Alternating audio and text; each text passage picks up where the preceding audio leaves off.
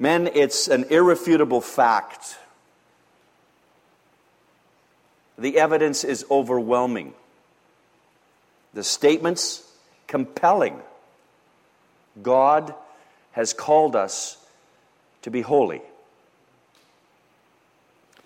In giving advice to men like us, young and old, Peter says in his first letter, 1 Peter chapter 1, Therefore, preparing your minds for action and being sober minded, set your hope fully on the grace that will be brought to you at the revelation of Jesus Christ.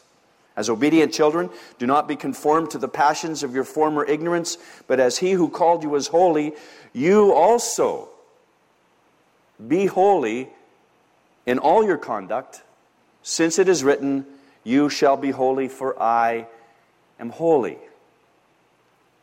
Well, in the first part of his letter, Peter makes it unequivocally clear that we are that our salvation, that we are saved as a result of God's grace and God's mercy and God's sovereignty, not of our own doing. He miraculously gave sinners new life.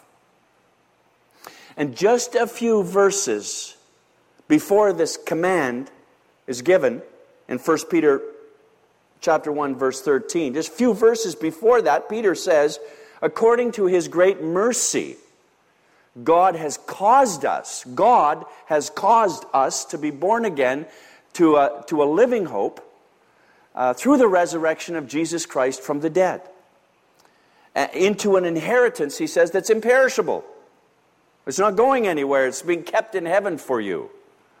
So, so for 12 verses, 12 verses in 1 Peter chapter 1, Peter gives no commands, no admonitions, no exhortations, doesn't lay the law down. For the first 12 verses, he just celebrates God and blesses God, the one who elects us and regenerates us and, and saves us and, and, and preserves us. He just celebrates God for 12 verses. And then all of a sudden in verse 13, it's like, wham, here comes the first command that's based on all of this wonderful truth and this glorious truth about the mercy and grace of God. He comes to this first commandment set your hope fully on the grace of God. Because all of that is true, and because God is who he, who he said He is, we can set our hope fully on the grace of God. Keep your keep yourself mentally fit, keep and morally sober to fight the good fight of hope. Do everything you can to keep yourself in the love of God. I mean, God loves you. We, we, we, we, we, we throw that truth around so, so easily and so quickly, and it's so true. But we need to do everything we can to keep ourselves in the love of God. Whatever it takes, Lord, I'm just going to I'm going to stay right here settled in your love. And then in verses 15 and 16, we see this second command. Uh, let's have the next slide. There it is. 1 Peter 1, verses 15 and 16. Let's read it out loud together.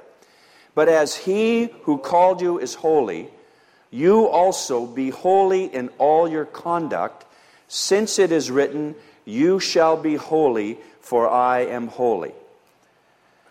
And we go, Wow. We're supposed to be holy? Like Jesus is holy? What's that about? It's, it's kind of a scary thought, to, to be honest with you. I like what John Piper says about this. He says, sometimes when we wrestle with biblical realities like, like holiness and hope, we, we miss the forest for the trees. He says Christian living is, is permeated by God. God in the morning, God at midday, God in the evening, God as motive, God as guide, God as moral standard, God as hope, God as comfort, God as strength, God as joy. I mean, the Christian life is permeated with God. Or so it should be. What emerges from 1 Peter and, and the whole New Testament is that the Christian life is a life lived in God quite simply. Ever aware of God, ever submitted to God, ever hoping in God, ever trusting in God. ever believing in God. Because you see, man, God Himself is the source of hope, right? God Himself is the source of grace. God Himself is the standard of holiness. So your holiness and mine flows from the cross of Jesus Christ and the price that Jesus paid to purchase us from the dominion of darkness. So your holiness and your whole life really flows from the cross. If you've trusted in Christ and His finished work on the cross, then you're born again to this living hope and freed from sin's dominion. Praise God. And, and that reality, the fact that I experienced the new birth by grace, and the fact that I'm freed from sin's dominion actually creates a longing and a desire in my heart for prolonged obedience. Obedience for a long direction. Because I, I, have this longing to be holy, I have this longing to live in holiness because the one I follow is holy. My master is holy. My Jesus is holy, and I want to be like him, so I pursue that holiness based on the grace and the finished work of Jesus Christ on the cross. Does that make sense? There are no exceptions to this call, men. It's a call to holiness, and it's a call for all men. It's not just for pastors and missionaries and elders, and definitely not just for men with beards. It's for everyone. So, uh, Christian lawyers should be holy. Christian millwrights, holy. Christian musicians, holy. Christian doctors, holy. Christian salesmen, holy. Christian teachers, holy. We're called to be holy, and there's no exception. But practically speaking, it ain't easy. Have you noticed that? It's not easy to live a holy life. Why is that? Well, I, I believe part of the problem is uh, temptation with a capital T. Temptation just keeps getting in the way of holiness. You know? Tem- temptation and the work and the power of the enemy. He works against us. He works against every man who wants to be holy. He, he works against all of that desire with all he's got. He puts all five stones in the slingshot at once and bam. He hits you wherever he can. 1 Peter 5 8. Be sober minded, be watchful. Your adversary, the devil, prowls around like a roaring lion, seeking someone to devour. That's just what he does. He's a defeated foe. We know that. He, and he knows that too, but he's just going to suck as many people down with him as, as he can on his way down. On his way out, he's going to take out as many people as he can. And any man that determines, you know, in his heart that he wants to be like Jesus and live like Jesus and be holy like Jesus is going to be a sure target. He wants to destroy us. And if the devil wants to launch one of his flaming missiles at us toward an area that will have the greatest impact, I think there are four big targets, four big ones that he will go after fortune, fame, power, and pleasure. There are other snags and other pitfalls, of course internet, pornography, but I think that's tied into pleasure, right? So we can talk about a lot of things that we, we get snagged up on, or pitfalls, or potholes in the, in the, in the path of holiness, but, but, but many of them will fit under one of these four big categories. So let's have a look at each one. Fortune. Fortune is the, is the first major target of temptation. It, it's, it's all about money, it's, a, it's stuff that has a price tag material goods, tangible things. And behind all of that is this, this insatiable desire to own stuff, to get more, to own it, to have it, to possess it, to amass wealth, to get rich. And if we can't, then at least look rich. Put on the airs. that you've got money. It's the temptation to impress other people, I guess. It's the temptation to want more, more, always more. And enough is never enough.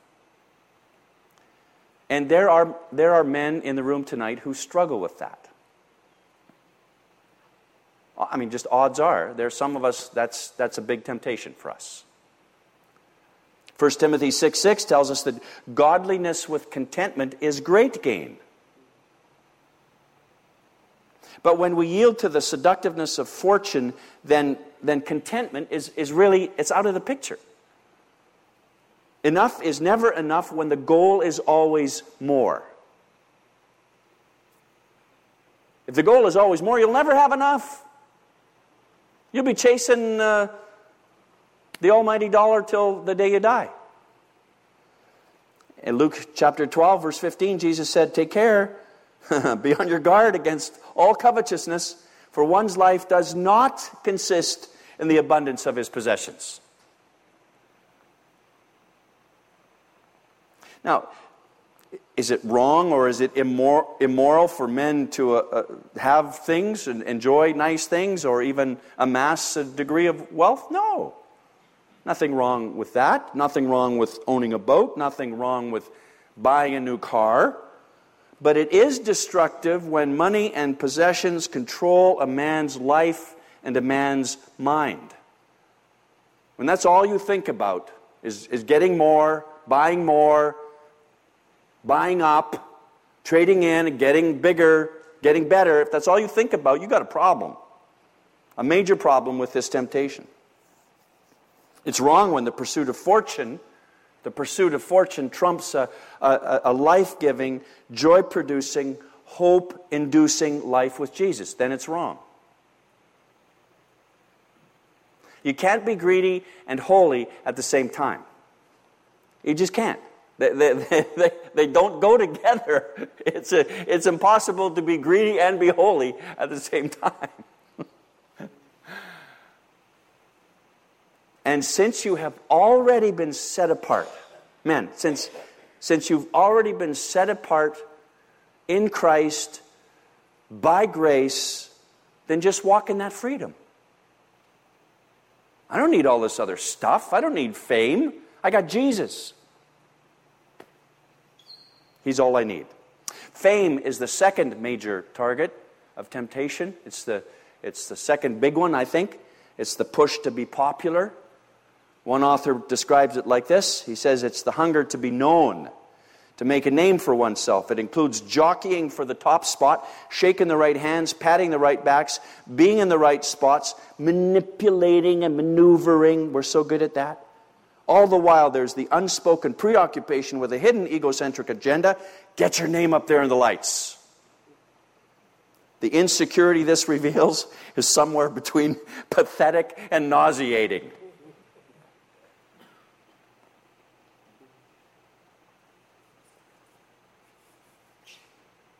And Jesus comes along in the midst of all that and says, Hey, you want to be famous? Come on, you guys want to be famous? You want to be famous? Most men do. You want to be famous? Okay, then listen to this. The greatest among you shall be your servant. What? What?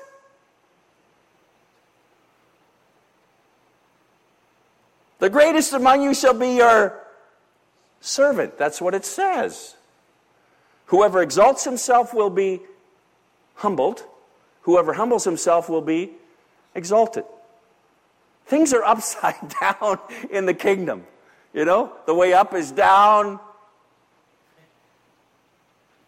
The way to get rich is to give it all away. come on. And so the famous ones in God's kingdom are the ones who serve. So serve. You want to be famous? I do. we all have a bit of that desire. That temptation to be famous is, is there for many of us, but uh, Jesus says, You want to be great? Serve. Be a servant. So, so let's serve. Let's serve our wives. Let's serve our kids. Let's serve our, our families. Let's serve our employers and be the very best employee they got in the name of Jesus. And, and let's, let's serve like Jesus served. Serve your pastor. You guys from Trenton, Michigan, serve your pastor. Serve your church. Get involved. Serve, serve, serve. Serve your brains out. Serve like Jesus served, who, by the way, came to serve, not to be served. Power is the next major target of temptation, and it can be a major enemy of personal holiness. Power. There, there's a really shocking story in the book of Acts where a guy by the name of Simon actually tries to buy power. He actually tries to buy the power of God. He's really quite enamored. It says, when Simon saw that the Spirit was given through the laying on of the apostles' hands, he, he offered them money. He's trying to buy the power of the Holy Spirit, saying, Give me this power, so that anyone on whom I lay my hands may receive the Holy Spirit. I'd like to have that power. But Peter said to him, May your silver perish with you, Simon, because you thought you could obtain the gift of God with money. You have neither part nor lot in this matter, for your heart is not right before God. See, Canadian guys would never say that. Because we're just, we're, we're the politest people on the planet. Oh, I'm sorry. You know, we bump into a pole. Oh, I'm sorry. You know. That's, that's kind of what, that's, isn't that right, guys? It's like, I'm sorry, it just comes out of our mouths so, and we're just so nice. We'd, we'd never say that to somebody, especially when they're recording it.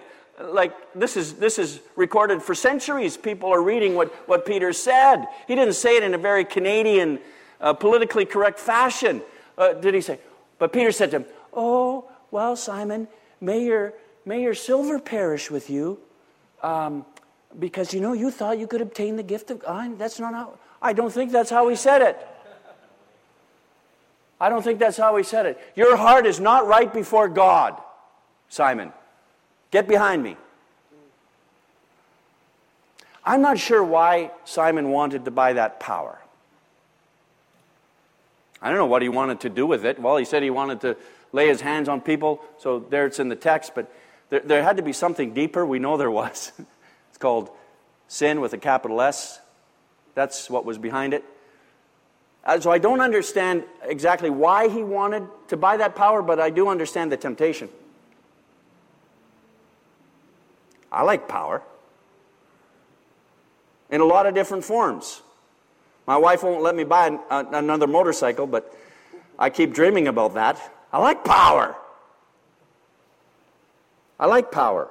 I, I enjoy power. I like to be able to control my circumstances and my situations. That's not possible for anybody who doesn't have power, so you got to have power to do that. But I also understand the dangers that accompany power. And usually, men who seek power want to control others, they want to rule over others, they want to take charge, and they want to make sure that it's done their way. They manipulate and they maneuver to be in a position of authority so they can hold others in check and make sure everything is done according to them. They want power, ultimate power. And that, that's really a dangerous attitude. It's dangerous at work, uh, especially if you're not the boss. it's dangerous in the church because it just it wrecks havoc. It splits churches and wrecks things. It's, it's certainly not very healthy at home.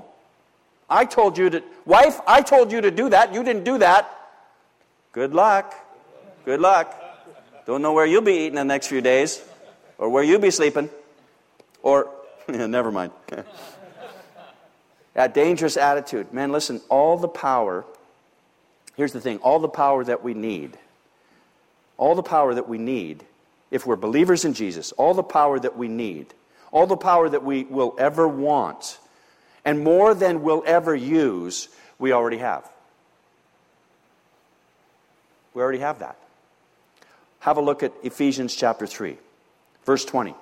Now, to him who is able to do far more abundantly than all we ask or think, Jesus according to the power at work within us. To him be glory in the church and in Christ Jesus throughout all generations, forever and ever. What power is he talking about? The power that is at, already at work in us. What power is he talking about? He's talking about the resurrection power of Jesus that is already at work in us. This is a benediction. He's, you know, expressing praise and glory now to him who's able to do far more abundantly than all we ask or think. And how does he do that? According to the power at work in us. It's already at work in us. The resurrection of power of Jesus is already at work in us. So enjoy it. Walk in it. Receive it. You know, manifest it. It's already yours. It's already ours. We already have that. There's no greater power available on the planet than the resurrection of power, uh, resurrection power of Jesus at work in us. And you need that for work, you need that for home, you need that for church, you need that to raise your kids. You need that. And you've got it. So walk in it. And the last, the fourth target of temptation, the big one, is pleasure. Perhaps our most vulnerable point of temptation as men is pleasure.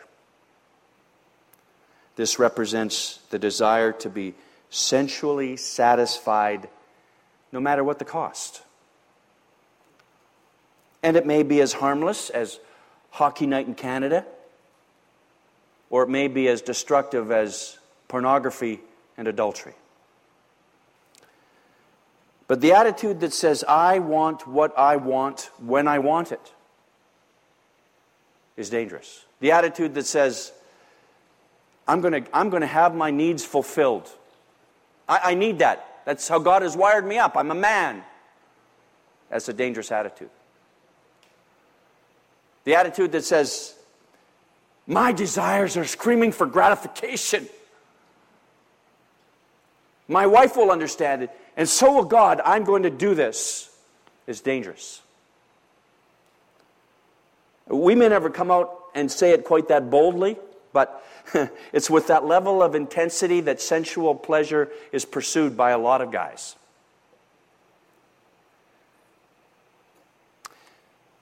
I once had a fellow working with me, a fellow pastor, who lost his ministry and he lost his wife and he hasn't had contact with his children in over 20 years because of pleasure hundreds and hundreds of visits to pornographic websites on the church computer.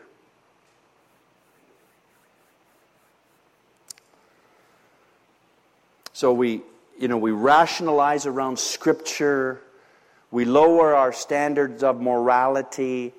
We ignore the promptings of our conscience and, and, and, and, and we convince ourselves that it's not, it's not only desirable, but it's necessary for us to, to, to fulfill our pleasurable desires because we're men. That's just, that's just, that's just, you're playing with fire there. Nothing could be further from the truth. You see, Jesus willingly went to the cross. He suffered and died in our place so that He alone could be our fulfillment. So that He could, so that He could set us free from this domain of darkness that says, I'm going to have my cake and eat it too. He did all of that so that we could experience the power of the gospel of grace that breaks the stronghold of pleasure. So if you've been crucified with Christ, if you've been born again by the Spirit of God, if you're a follower of Jesus, then Christ lives in you. And like Paul says, the, the life that we now live in the body will live by faith in the Son of God who loved us and gave himself for us. Paul did not say that the life we now live in the flesh we live by, by struggling uh, uh, and, and, and wrestling and, and fighting and maneuvering and coming up with all kinds of gimmicks to fight this stuff. No. He says the life we now live in the flesh we live by what? By faith in the Son of God who loved me and, and, and, and gave himself for me. So, moral renovation, that interior transformation whereby we are increasingly changed to become more like Jesus and less like what we once were. It all flows from the grace of Jesus Christ demonstrated on the cross and the indwelling Holy Spirit. So the promises of God in Christ Jesus are always yes. But Satan must continually hear our no when it comes to temptation. And the, the power of the no is rooted in the yes of the promises of God. Do you get that? That's where, that's, that's how Satan is defeated. That's how the devil's power is just sucked out of the room, is because all of the promises in Jesus are yes. Is His grace available to us? Yes. Is His power at work within us? Yes. Will He give us the ability to say no when we need to? Yes. Is there any temptation that, that's common to me that is uncommon to everybody else? No! so, no, Satan, no! This is not my own. Every man in this room experiences the same forms, the same kinds, the same general types of temptation. And so, in the power of the Spirit, I say, No, Satan, no! Yes, all the promises of God in Christ Jesus are yes. But, Satan, you're going to hear my continual, repeated no, no, no. No to fame, no to fortune, no to pleasure, and no to power.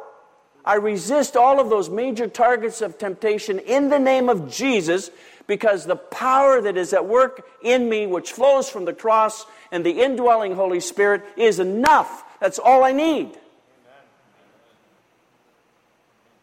I don't need the gimmicks.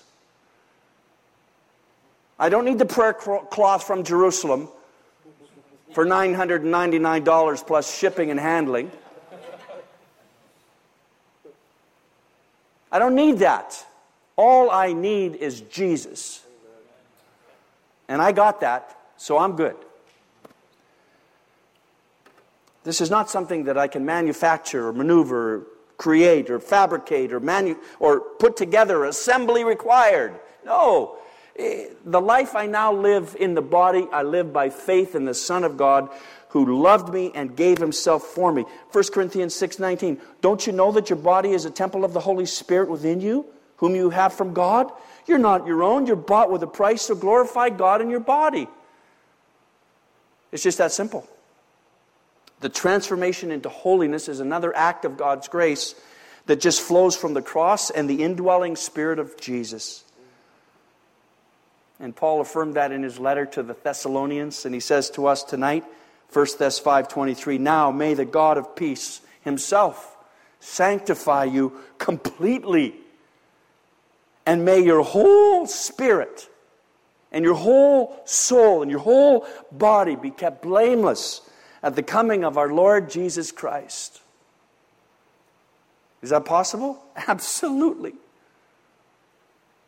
Jesus doesn't dangle carrots and then when we go to grab it, pull it away. Say, ah, ah, tricked you. No. It's the God of peace who sanctifies, and that's where the emphasis is in the verse. Now may the God of peace himself sanctify you. He's the one who sets us apart. He's the one who sanctifies us. He's the one who makes us holy, not our good works, not the length of my devotional time in the morning not the consistency of my journaling, not the number of times per month that I go to church, not the percentage of my giving in the offering.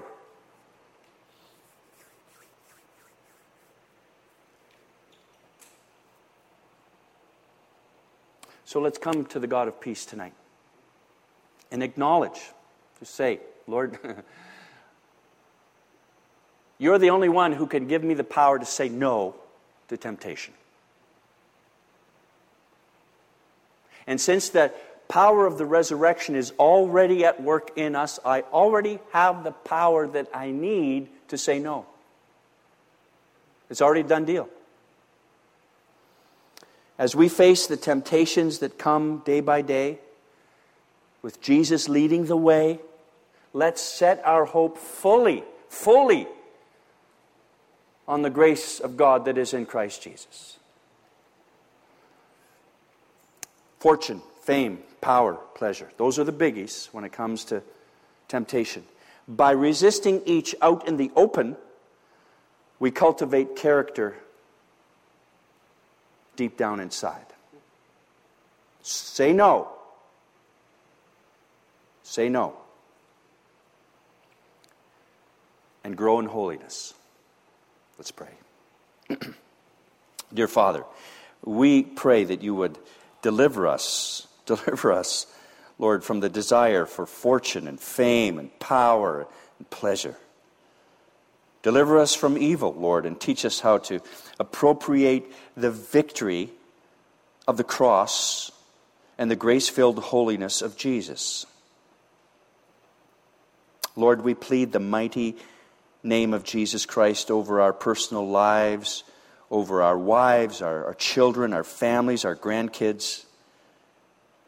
We pray for the ministry of our respective churches tonight. We pray for First Pres. We pray for the gathering other churches that are represented here tonight, Lakeshore. Lord, we pray for the leaders of each church. Father, we hold the name of our Lord Jesus Christ over your church tonight. In Jesus' name we pray. Amen.